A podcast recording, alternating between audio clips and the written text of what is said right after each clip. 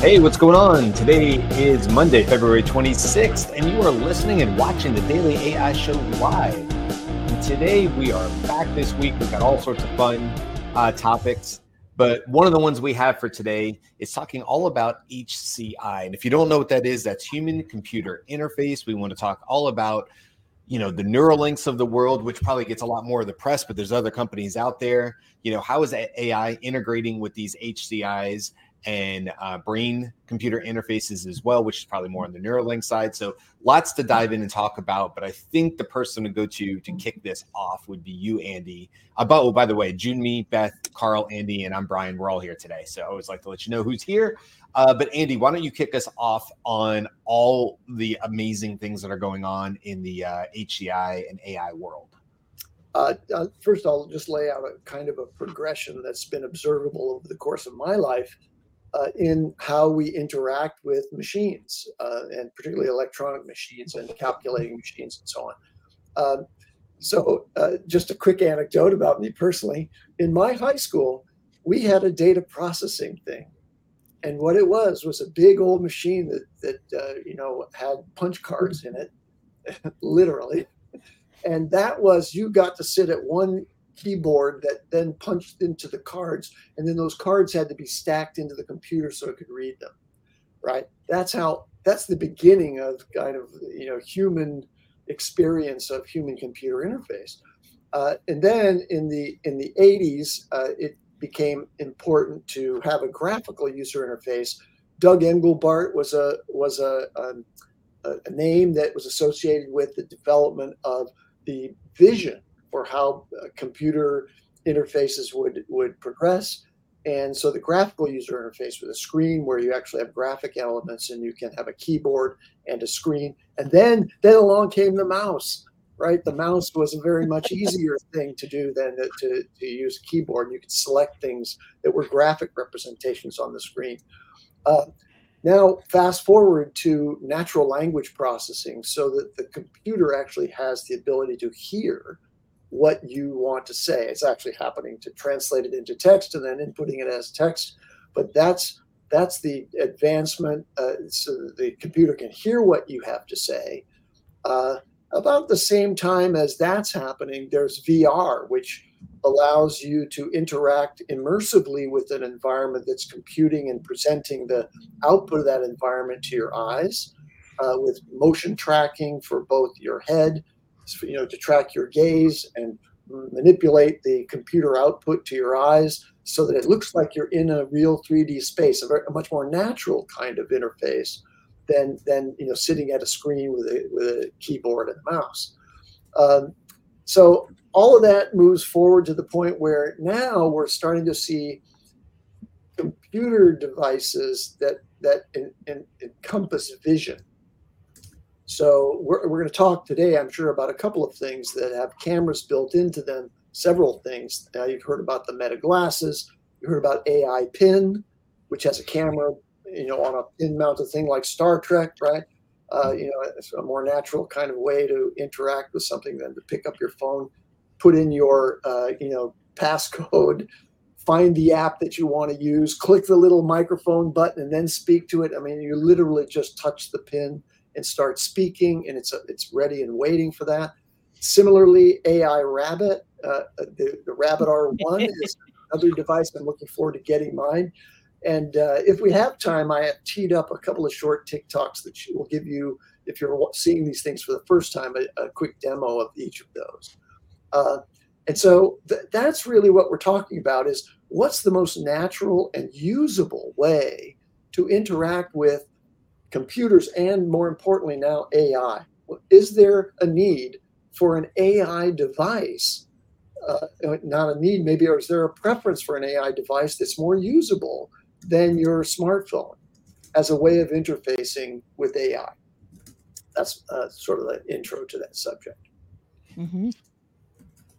I think um, uh, one thing that you did not highlight in that is the uh, you referenced spatial computing, but um, one of the things that I find really exciting is, uh, though I do not possess it because that's not happening, um, uh, is the Vision Pro uh, that's not happening with version one. I, I uh, am with Karl's school of like let the bugs happen and uh, come in a little come in a little later.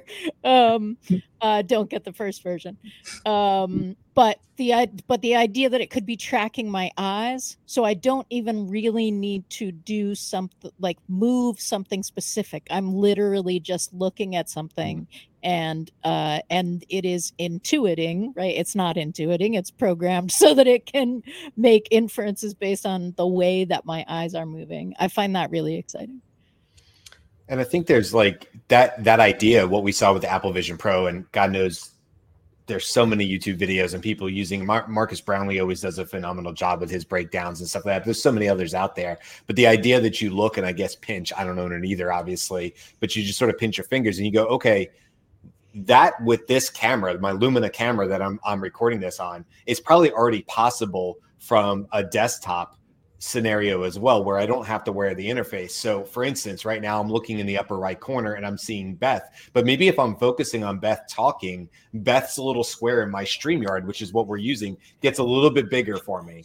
And then while I'm talking to Beth or whatever, and then I'm like, uh, Beth stops talking and Jyunmi starts talking. Of course, my eyes go over to watch Jyunmi's mouth move and Jyunmi talk. And now Beth gets a little bit smaller on my screen and Jyunmi comes up. And so, this idea that we could have this very, very quickly within a Zoom setting, StreamYard setting. And then the same thing with pinching. If the camera is watching me, then it's very, it's very, you know, it's not a big leap to say, oh, could I go over and turn back on the the music that I do at the beginning of the show and the and the graphics and stuff by simply looking over to the bottom right of my screen and just clicking my fingers or whatever that feature is. That's an Apple thing, obviously, with the clicking of the fingers all of that for everything we're doing on StreamYard right now, probably none of it would really use the mouse, except for when you get back to like needing the keyboard and having to type things in.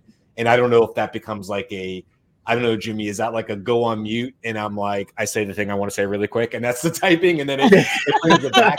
I'm not really sure. Um, but anyway, my point today, Beth, was just to say like really quick, like I, you know, we're all thinking about, oh, you got to wear the goggles and stuff, and I'm thinking like, no, we already have a lot of this stuff, and Andy, you kind of said it too, that sort of already exists. It's more or less surprising to me that it hasn't hit the mass market, and we haven't started to find more ways to get our hands off the mouse um, while we're interacting at a desktop. Um, I, I certainly do 95% of my work at the desktop. I still sit at the desk. I don't get to move around the house a little bit more. So until we can get to those places where, you know, whether it's the Rabbit or the R1 or Humane or whatever the case is, and I'm able to leave my desk, kind of like we talk about with ChatGPT, and I can have conversations and do brainstorming, walking laps around my the the island in my kitchen until I can really detether from this seat, from this desk. I think the first step really for some of these newer interventions is just, well, how can we get the mouse out of the scenario a little bit more? Um, I don't know. That's where I see this first, like this next step going, I guess. You know, um, there, there was a couple, uh, three years ago, there was a huge push in AR where a lot of things you can do with your phone, you can measure and all that kind of stuff. And then I saw this keyboard where you know it still mounts on your desk and then it's i think it's done by lasers or something and then you don't have to have a physical keyboard but mm-hmm. exactly what you're thinking of brian i'm like well i just rather have a keyboard than a non-physical keyboard because there's no difference and the mm. the laser one isn't as responsive as the um as the the, the mechanical keyboard and right. i got to thinking about that and i don't know if i'm going down a different rabbit hole here is when I'm starting to see elect um, uh, electric vehicles, and you know, there's a lot of touch screens and so on. A lot of the times when you're driving, you want to actually feel your way through. Hey, I need to increase the heat, decrease the heat. Like mm-hmm. there's like the mechanical touch versus a touch screen where you have to pay attention unless right. you've like mastered the muscle memory or like the exact like I can press this twice, press this once, press this to reach the whatever, and then I can increase the the fan or whatever you're trying to increase, right? Versus like, oh, I can just twist the knob and I know that it's there, and it, to me that's a little safer and probably easier.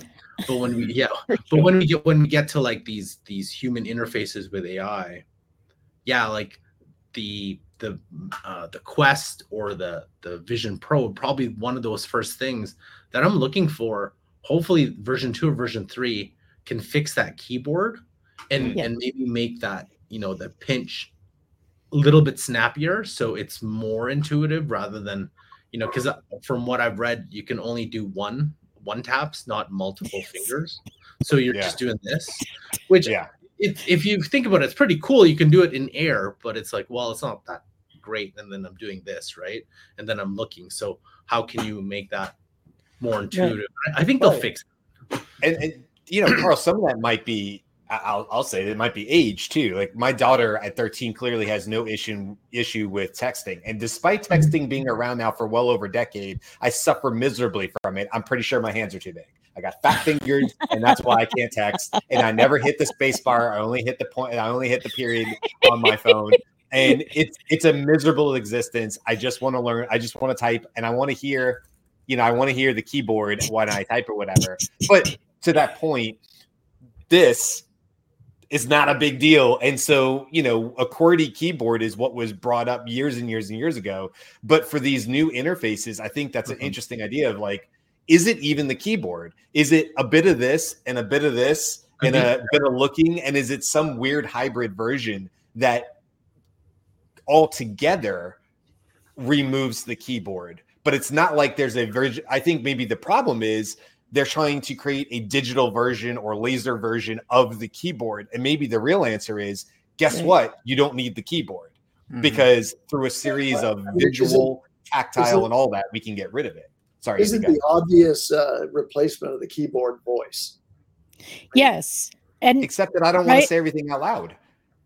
Well, but imagine you're in a situation where you're where physically you are able to walk around and wave your arms at your windows and like Right. doing that kind of stuff. I'm not sure that that isn't also a situation where I can say anything I want to say to the computer out loud, right? Like I'm not Mhm. that's not a library. Like we're not doing that in the library. Uh, It, it doesn't really. I mean, look, uh, well, there's a lot of look. COVID brought obviously a huge uh, additional push to work from home, and there's a lot of people who are who are now more siloed than they were before, and not in large offices. But that, obviously, that's still a huge part of work. And so I Yeah. do look at that and I go, okay, maybe. And Andy, I think like what I see there is okay. Let's get into this a little bit because this is another huge, huge area, and I, I mentioned at the top of the thing, Andy, what you're talking about as far as visual and being able to look at things and, and that progression is, is HCI. But then you have HCI, which is more on the BCI side, which is the brain connection interface. So there's the actual um, surgical incisions of things like Neuralink, which I didn't realize until I researched it that the, the fibers are so fine that it has to be surgically implanted by a robot who has the, I don't know, dexterity to put all the fibers where it needs to be. You can't even do it by human hand because they're too fine of fibers or whatever, which I found really interesting. But okay, that's an implant. All right, are we all going to get an implant in order to work more efficiently? No, but like Snap bought NextMind, and that is a wearable.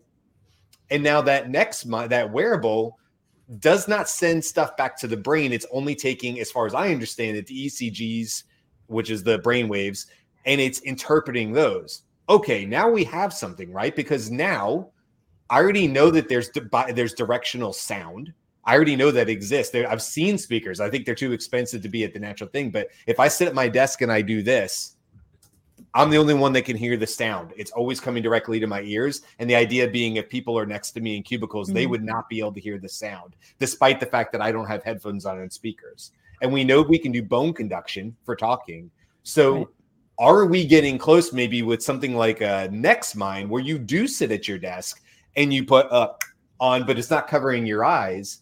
And now I am able to speak without having to type or something like that. I don't know. I mean, I'm just, I was theorizing, but it seems like w- that's sort of where this is going, you know, staying short of the, of, you know, the, uh, obviously the surgical, which I think is, I definitely want to talk about in today's show because just amazing improvements in that area as well. But So let, let me mention, please, that uh, these things will first, I think, be proven out. These, you know, advancements in human computer interface to the benefit of accessibility for people with disabilities. right, So, so um, like Neuralink, for example, its its first use case is somebody who doesn't have the ability to manipulate a mouse or a keyboard or anything else can now move a cursor with their thoughts on a screen. There's something very similar to that uh, in in AI pin where you know uh, you don't have to move. You all you have to do is move your hand like this, and you're moving the cursor, mm. right? So mm. gestures are being interpreted by the camera in AI pin to control a visual display that's projected onto your hand. It, the camera is good enough that it tracks your hand's position as you're moving it around, and then you have subtle movements of your hand that can move the cursor of the display on your hand. It's very cool. Um, so yeah, all of these things are happening now, but I think they'll find their first uses making it easier to interface with computers for people who don't have the typical skills and or equipment that we have become accustomed to. Mm-hmm. And and we we need to also cover the the purpose like you andy you've ta- you've touched upon it this this will be the the inroads uh, uh, to help those folks but what is what is HCI or BCI and things like that? What is, what is their main purpose? And and as we've seen through progression of time, when we've gone from traditional desktop computing to mobile computing, and now we're inroads into mainstream spatial computing and things like that, is we're looking for that fine balance to have less resources or less attention that needs to be spent in the interaction right from the human side. The computer is is offloading or lifting most of that and that gives us more freedom to interact with the world around us right whether mm. that be an immersion kind of thing with like the um, the vision pro uh, for for that kind of experience where we're using minimal effort to to interact with whatever information or even like watching a movie how they are doing it now you know things like that so it's it's finding that balance between this is what a technology can do like Karl said that lazy laser keyboard thing that's been around for years like yeah. decades right uh it never really worked too well not enough to you know replace a regular keyboard but those inroads and those kinds of technologies um, knowing you know where your your hands are or your body position and things like that that's been used in motion capture for for years um, and just evolving that uh, those technologies would help alleviate the um, the lift from the human side so you can have wearables you can you can interact with the world with like AR and and things like that. And it's all of these layers to help us go from sitting at a computer to where we will be more comfortable as human beings interacting with the world around us or interacting with uh, the work that we have to do. And i think that's where that that fine balance is and where this technology goes. Nice. I'm with brian like, too about like um uh, it would be happy for me if the uh, human computer interface that had some sort of keyboard could realize that I too hit the period instead of the spacebar and automatically adjust the spacebar over like one millimeter. Right? Like, mm-hmm. I don't that want you to ask me where I want it because I don't know. You do. Yeah. Right. right. Or my AI knows that I try to hit period instead of space. Yeah. Yeah. Do, just, do you all... just move it over. You knew I was trying to hit the space bar. Exactly. that, that that language model, that data collection should be solid at this point as far as going. You have thousands of points of data knowing I screwed it up every single time. No, I agree with you. I think Jyunmi, when you were talking, I was thinking like aren't we really saying productivity? That's the word that kind of keeps coming back to me. And and what I mean by that is we we can take productivity to we think about it in business terms which is fine but also productivity to me could be i know just uh, my understanding just from knowing people that were friends of my mom's and stuff like that where there was a um it was a stroke or something like that and it was the husband of one of my mom's friends this is going back to the 80s and um, he could do the fairly laborious task of looking at a letter and then it would write that letter and then the next letter and so he this gentleman could communicate back with his wife and family, but it was but it but took forever, right? Because it was like letter by letter by letter by letter, but it worked. And I mean, outside of that, huge, huge advancements. And obviously, I'm sure that's sped up over the decades as well. But that could be looked at as productivity. We could look at productivity as if it's a um, like this company, uh, Paradromics, uh, Dromics, it might be P A P A R A D R O M I C S, Paradromics. Um, they are specifically looking at brain computer computer interfaces for um, um, what should we call it? Um, severely motor impaired people communicating enabling social connection. So severely motor impaired people. So uh, with walking moving hands artificial limbs things like this. So that we could be looked at productivity. Or simply the business model what we're all talking about which could be looked at productivity as well which is if there's better ways for me to interact with the work i'm already doing that and that brings efficiencies to my my work day well, that's very much like an LLM coming in and us saying, like, oh, I have this AI agent that can now off take take off my plate some of these individual tasks. To me, it's like all part of the same soup, I guess, is the way I think of it. But there's definitely different ways that HCI is is integrating with AI. And I think as we see these language models, that's kind of I don't know, Andy or, or Karl maybe like what what do you guys think? Like I kind of see these language models as like sort of the missing piece that's going to make some of these maybe previously already sort of baked out HDIs that maybe didn't land. Maybe that's yeah. the that's the key that's going to unlock that to bring that to the masses. Uh, yeah, I would say that conversational AI, which is what LLMs accomplish, uh, allows you to tune the instruction to the AI, uh, you know, to overcome mistakes and or you know misunderstandings so that's that's the back and forth of a conversation that we do as humans to refine our mutual understanding in order to get to a goal.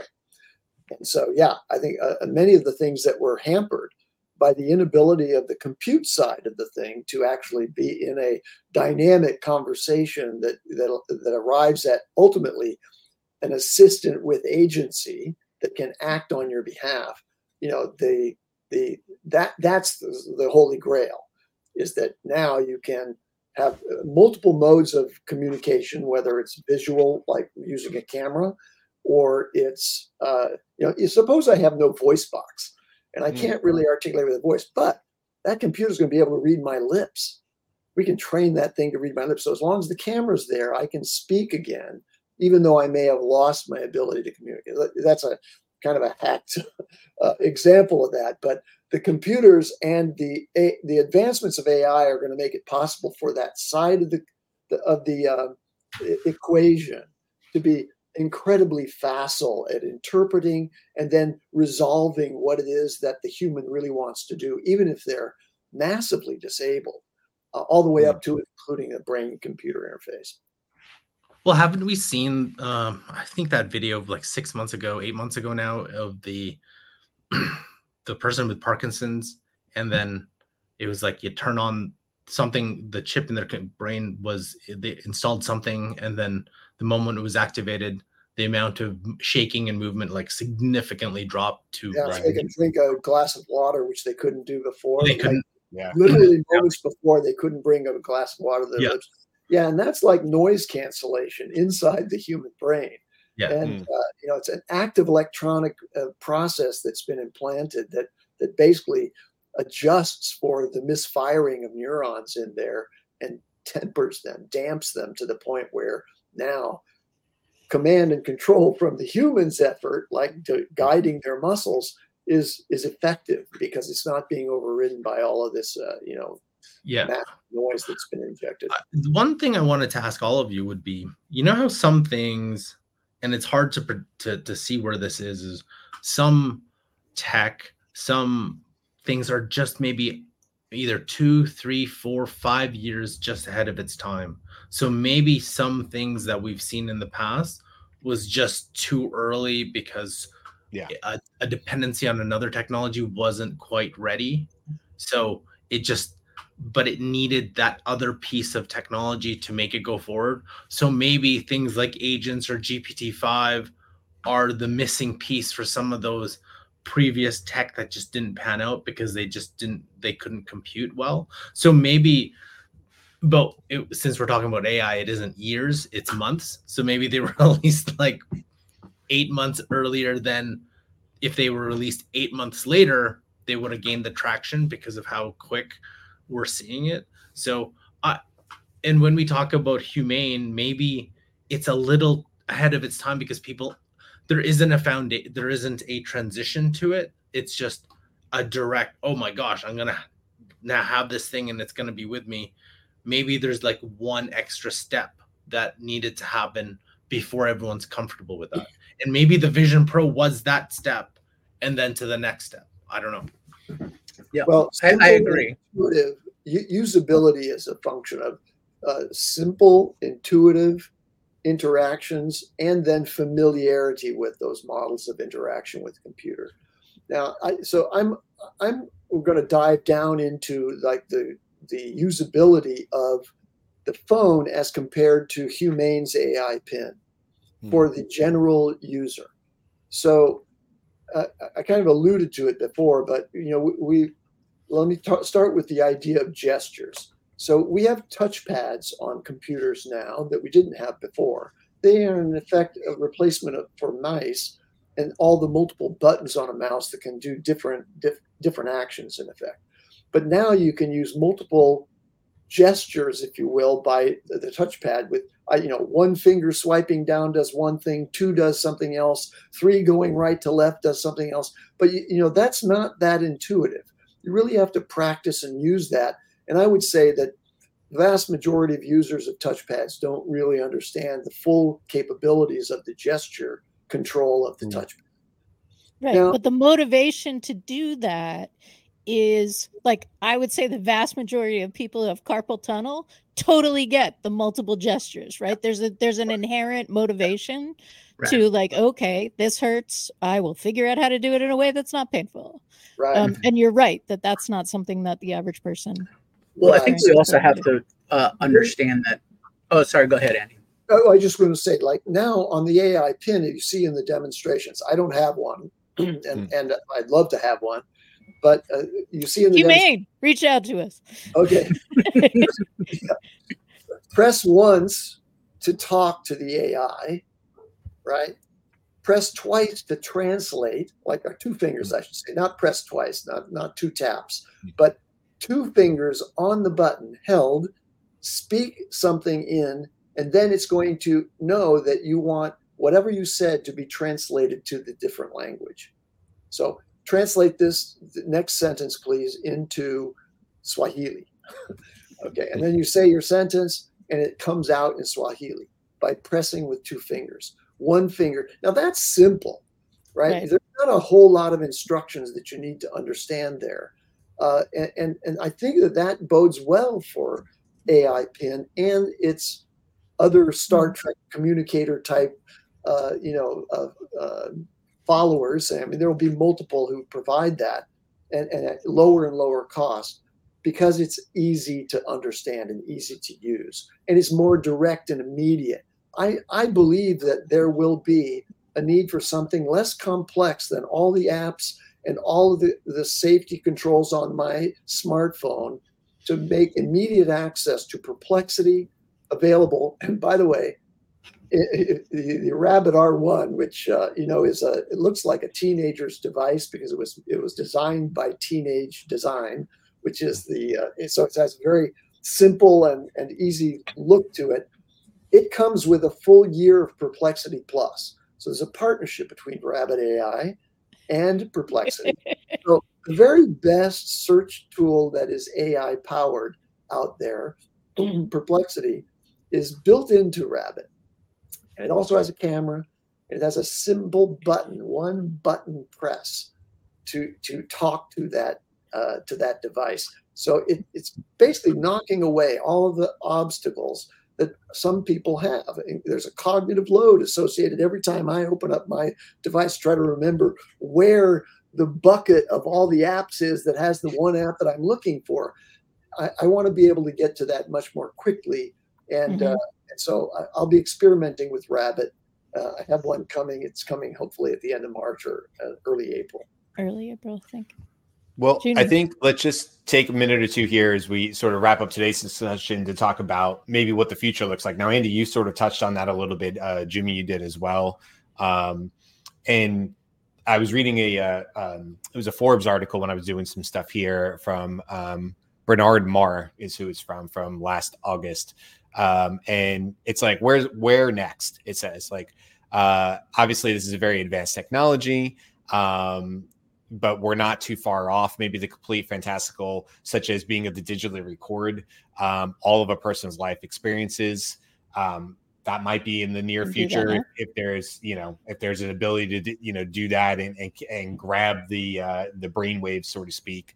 Um, we can in near future we can expect less invasive methods of capturing electrical brain activity, meaning that technology will have a wider number of applications without users having to undergo implant surgery. It's likely to include advancements in the near infrared uh, spectroscopy, uh, scopy, which detects changes in blood flow in the brain using light. It's pretty cool sounding.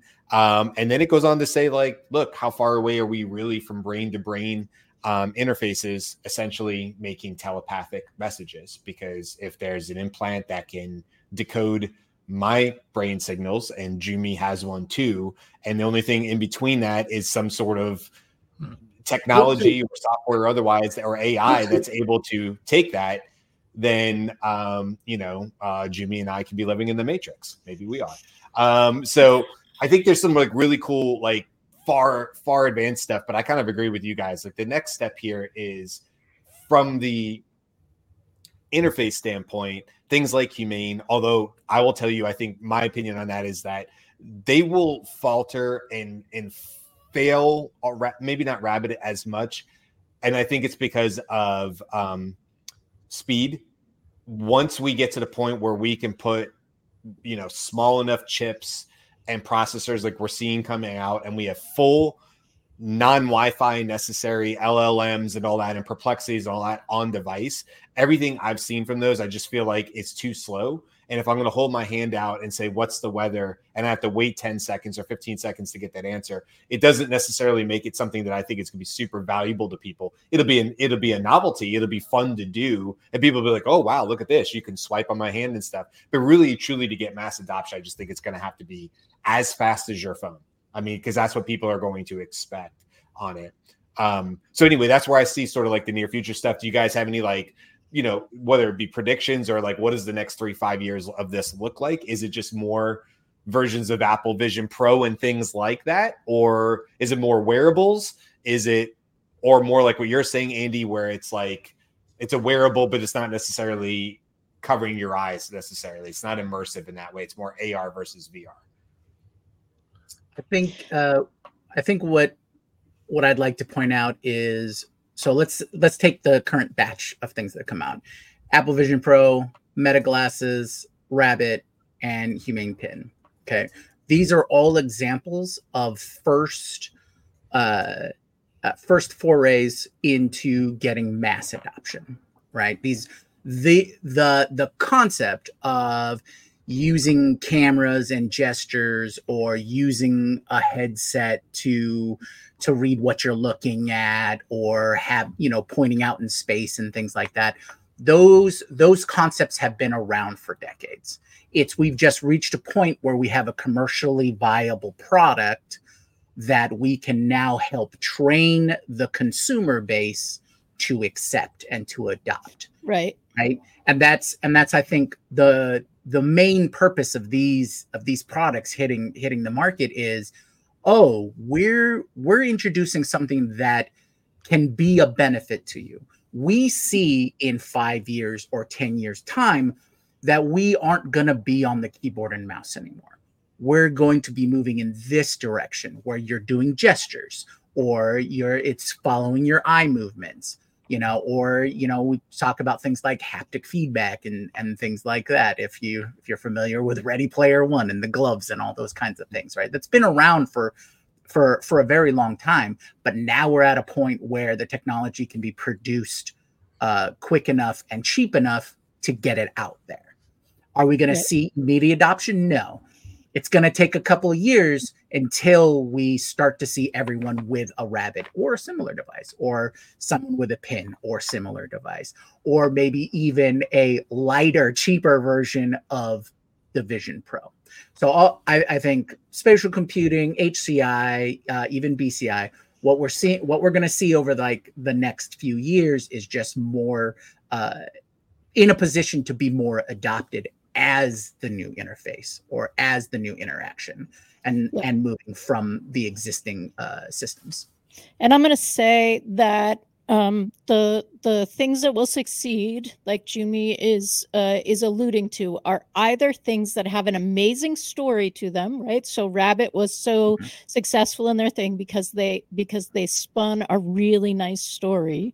Or I think the easier path for the adoption, I'm not saying it's the easier path for the creation and the tech behind it, is to go with something that we already know in the popular culture right? So mm-hmm. one of the frustrations for me about uh, what I refer to as Lady Wiretap, so that she will not start speaking when I say her name in my mm-hmm. room, um, is that she is not as responsible as Star Trek computer blah blah blah blah blah. Right? right. If you can get a story, if you can tap into a story that we already understand, now you don't have to educate us about how to use it mm. in a like really new idea it's like oh it's like the tricorder but it, you do it this way right? Right, right, right.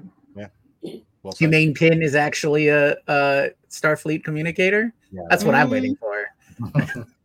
some, some it, listen somebody somebody will get those naming rights and do that because i mean why wouldn't they somebody from who owns the star trek you know uh uh name image and likeness or whatever is going to make a lot of money so in the future i don't know who owns it you know cbs whoever owns it but somebody's going to make a lot of money on it um any other last thoughts before we wrap it up?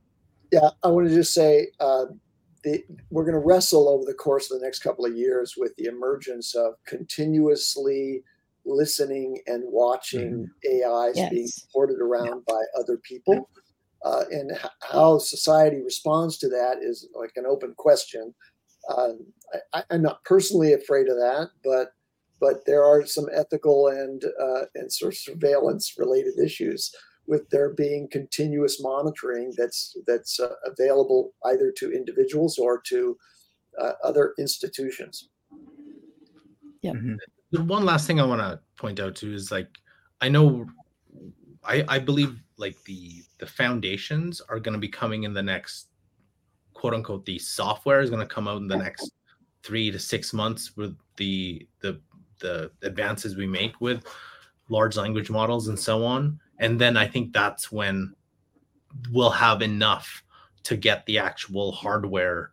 And you know a lot of these ai companies are talking about hardware and i'm sure we have a show coming up about ai hardware but like i think you need to get the base first before you connect it to that yeah. to that next level. So yeah i'm excited about not just the next couple of years like the next three to six months which i think is like going to be pretty big. Yeah. Yeah for sure all right. Well, listen, that'll wrap it up for today. Um, coming up later on in this week, tomorrow, we're going to be talking about the future of podcasts and news as you know we get into this new AI era and what does that mean. And uh, we'll get into that tomorrow. What sparked that? But it has to do with perplexity, believe it or not. Uh, Wednesday, we'll be talking about the news. Thursday, navigating past between AI innovation and bias. And that will be talking about what happened with Google and why they had to pull away creating images of people and, and what happened there. Uh, Friday, we have a review of the Arc Search app. I will be out for that show, which I'm totally bummed about because I love that damn app. So maybe I'll do a maybe I'll do a pre-recording for that one. But that's what we got coming up the rest of the week, guys. Until then, we'll see you back tomorrow. Thanks for hanging out with us. Bye. Aloha.